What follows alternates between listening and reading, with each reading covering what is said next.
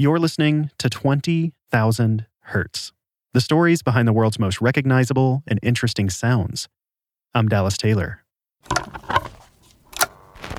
When you put a record on, you have control over the needle and how the recording plays in a completely different way than with your phone and digital files where you just hit play. Back then, you had to lovingly place a record on a turntable and carefully set down the needle. You really had to take your time with vinyl. If you dropped it, there would be this terrible ripping sound, and you'd potentially ruin permanently your most sacred songs or somebody else's to that matter. So you really wanted to take the time and put it down properly. That's Rick Adams. I'm a broadcaster, producer, writer, performer. And a radio DJ just as radio was going digital. We'll get to that story in a minute. But first, let's go back a bit. To the early 1930s when they began to use vinyl for recorded music. It was tough, light, and sounded great. Vinyl records were used by soldiers throughout World War II and became widely used after the war. There was something really beautiful about that as it dropped into a valley of audio and these grooves so ridiculous on either side, left and right, that recorded this audio. And you just, even though you sort of logically understood what it was about, it didn't make any sense. It's magical. How the heck does this, how does this work? Vinyl has this sort of it's made from dinosaurs and pieces of dirt and decomposed plants. So it's alive. It does sound kind of alive. There's just something about taking one out, dusting it off, and setting it up to go. But if you were a DJ, you had to be able to start at any song on the record. You would take your finger, you would find the beginning of the track, and then you would rotate the disc by about the, the sort of third of the size of the disc to the left so that it would move back to give yourself some speed. So when you push the button or open the fader and you're talking, it would hit speed and you wouldn't get this warp. You just get this bat straight into the beginning of the track. It was a point of professional pride to be able to do this just perfectly. Amongst DJs, it's all about timing and, and you know, total nerd pride and Jedi skills. It's just like how do you push the button, get the music playing just after you've played a jingle on the cart machine so that it hits absolutely perfectly. And there was some artistry about that. It was it was quite exciting and it would add to the stress level of the job, but it, it would keep you on your toes. I can imagine. But stress is part of a lot of jobs, right? Like Craig Crane's.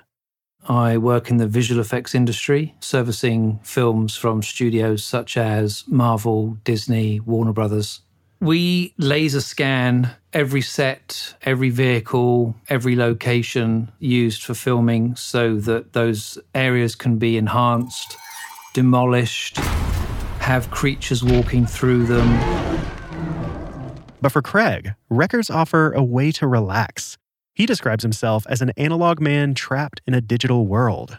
The more we've become digitized, I can't function the way I do professionally without digital environment to work in. It's only a matter of time before we ourselves become digitized. In the last two or three years, I've kind of started to miss that analog, hands on approach to everything, really, from how we communicate with people, with how we create. Both living and working in a digital world began to take its toll on Craig. I was desperate to try and find a way to decompress from all this compression that's around us. But then, one day, going through some old boxes, he came across a Walkman. Not only did it still work, but it sounded amazing it was the past just kind of reaching out and grabbing me and pulling me back. I remember where I was when I made that tape. I remember what shops I'd bought the records on that I'd made that mixtape with. It was just total recall. And not only that, but I was listening to this sound.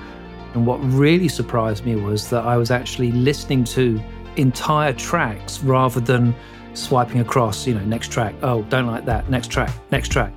I was actually listening to this entire cassette. And that's when I just started thinking, you know what? I can't remember the last time I actually just sat down and listened to 90 minutes of continuous music on an iPad or an iPhone or, or an iPod. That was the genesis of this mission that I am currently on now. Craig was working on a bunch of films at once and desperately needed some downtime. It was almost as if I was meant to find that box of tapes and that old Walkman. The journey started from there. He became obsessed. I decided to hit eBay, get a cassette deck, get all my vinyl cleaned, and I just started making tapes. And it was a fantastic time because these records I hadn't touched for a good couple of decades. And as soon as you put the needle onto that disc, it just takes you back. It takes you back to some fantastic memories. Then he found that something interesting began to happen. Find out how this simple rediscovery changed his life after the break.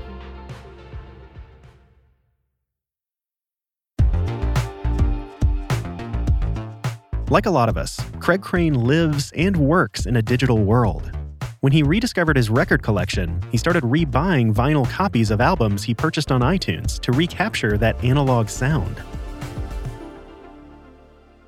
The digital online version, yes, it sounds okay, but it, as soon as you do an A B comparison, the analog source is going to always win hands down in my ears. So I'm not telling you or anyone listening to this that analog is better for them. I just came to a point where I decided it was better for me. In addition to missing the sound of vinyl, he also missed the thrill of the search, the challenge of digging through troughs of records to find just the right one.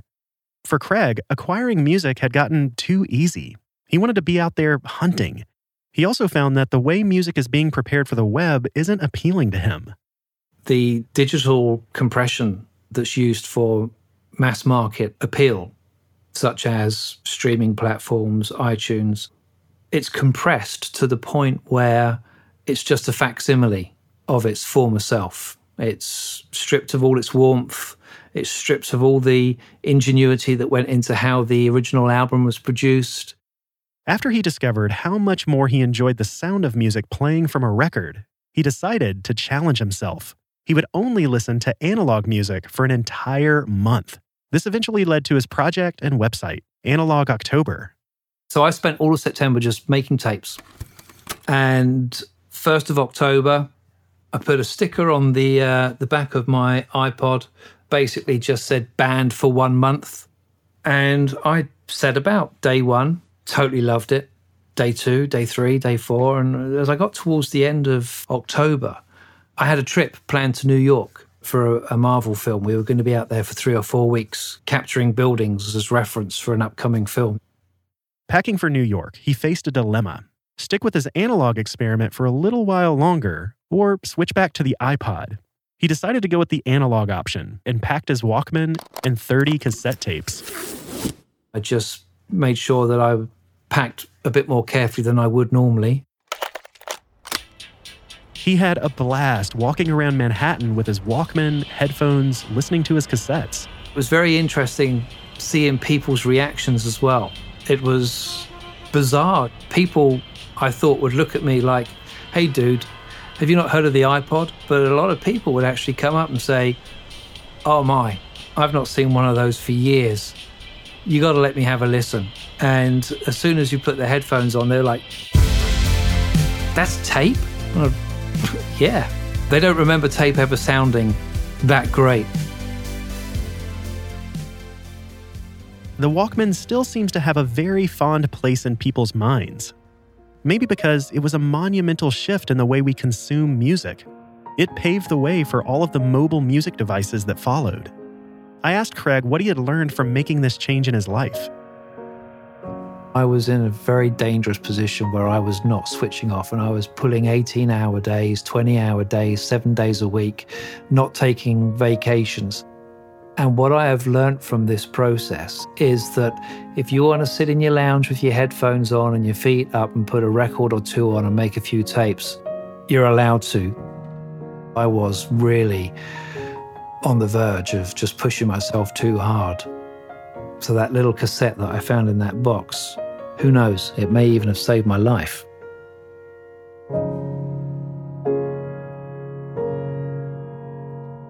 Does analog really sound better than digital? Honestly, it's completely a matter of taste. But was there something we lost when we went to digital? Absolutely. We lost the rituals that prepared us to listen, spending hours at a record store, ready and eager to discover something new. We lost the excitement of flipping through bins of albums, pulling one out, and deciding if it was worth the commitment.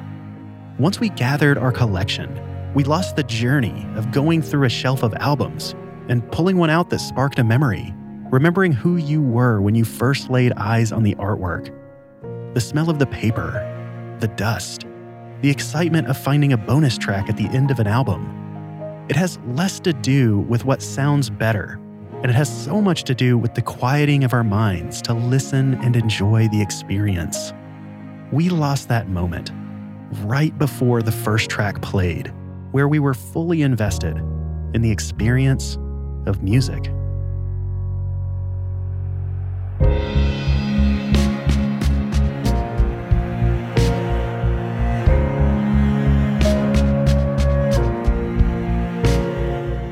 Twenty Thousand Hertz is produced out of the studios of DeFacto Sound, a sound design team dedicated to making television, film, and games sound incredible. Find out more at defactosound.com. This episode was produced by Mylan Fitzwater Barrows. And me, Dallas Taylor.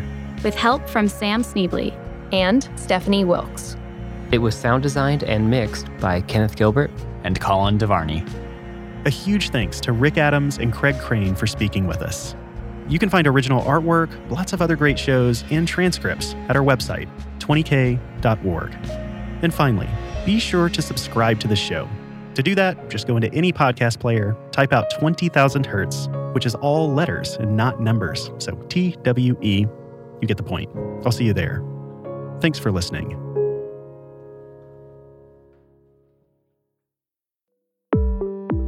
You're listening to 20,000 Hertz. And because you stuck around, you've been rewarded with a bonus track a brief history of early recording. What you're hearing right now is the earliest known recording. Believe it or not, it's a tuning fork, and it was recorded in 1859. Many people attribute the first recordings to Edison, but in the late 2000s, audio historians scanned newly discovered recordings by Leon Scott. Here's one of those recordings a speech by Leon Scott himself.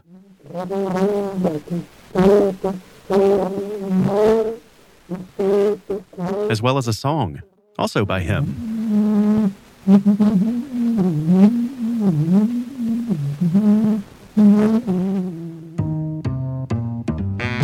These recordings are from the first ever sound recorder, the phonautograph, created by Leon Scott in the 1850s. It recorded sound on soot covered paper. The machine worked by funneling sound through a cone, which then transferred the vibrations to a stylus. The phonautograph would record the sounds by making scratch marks on the paper, but it couldn't play the sounds back because it only created an image of the sound. We're able to listen to his recordings now because of digital scans created by audio historians in 2008. Edison's phonograph may have been dethroned as the first sound recorder, but his machine had one distinct advantage. It was also able to play back the recordings.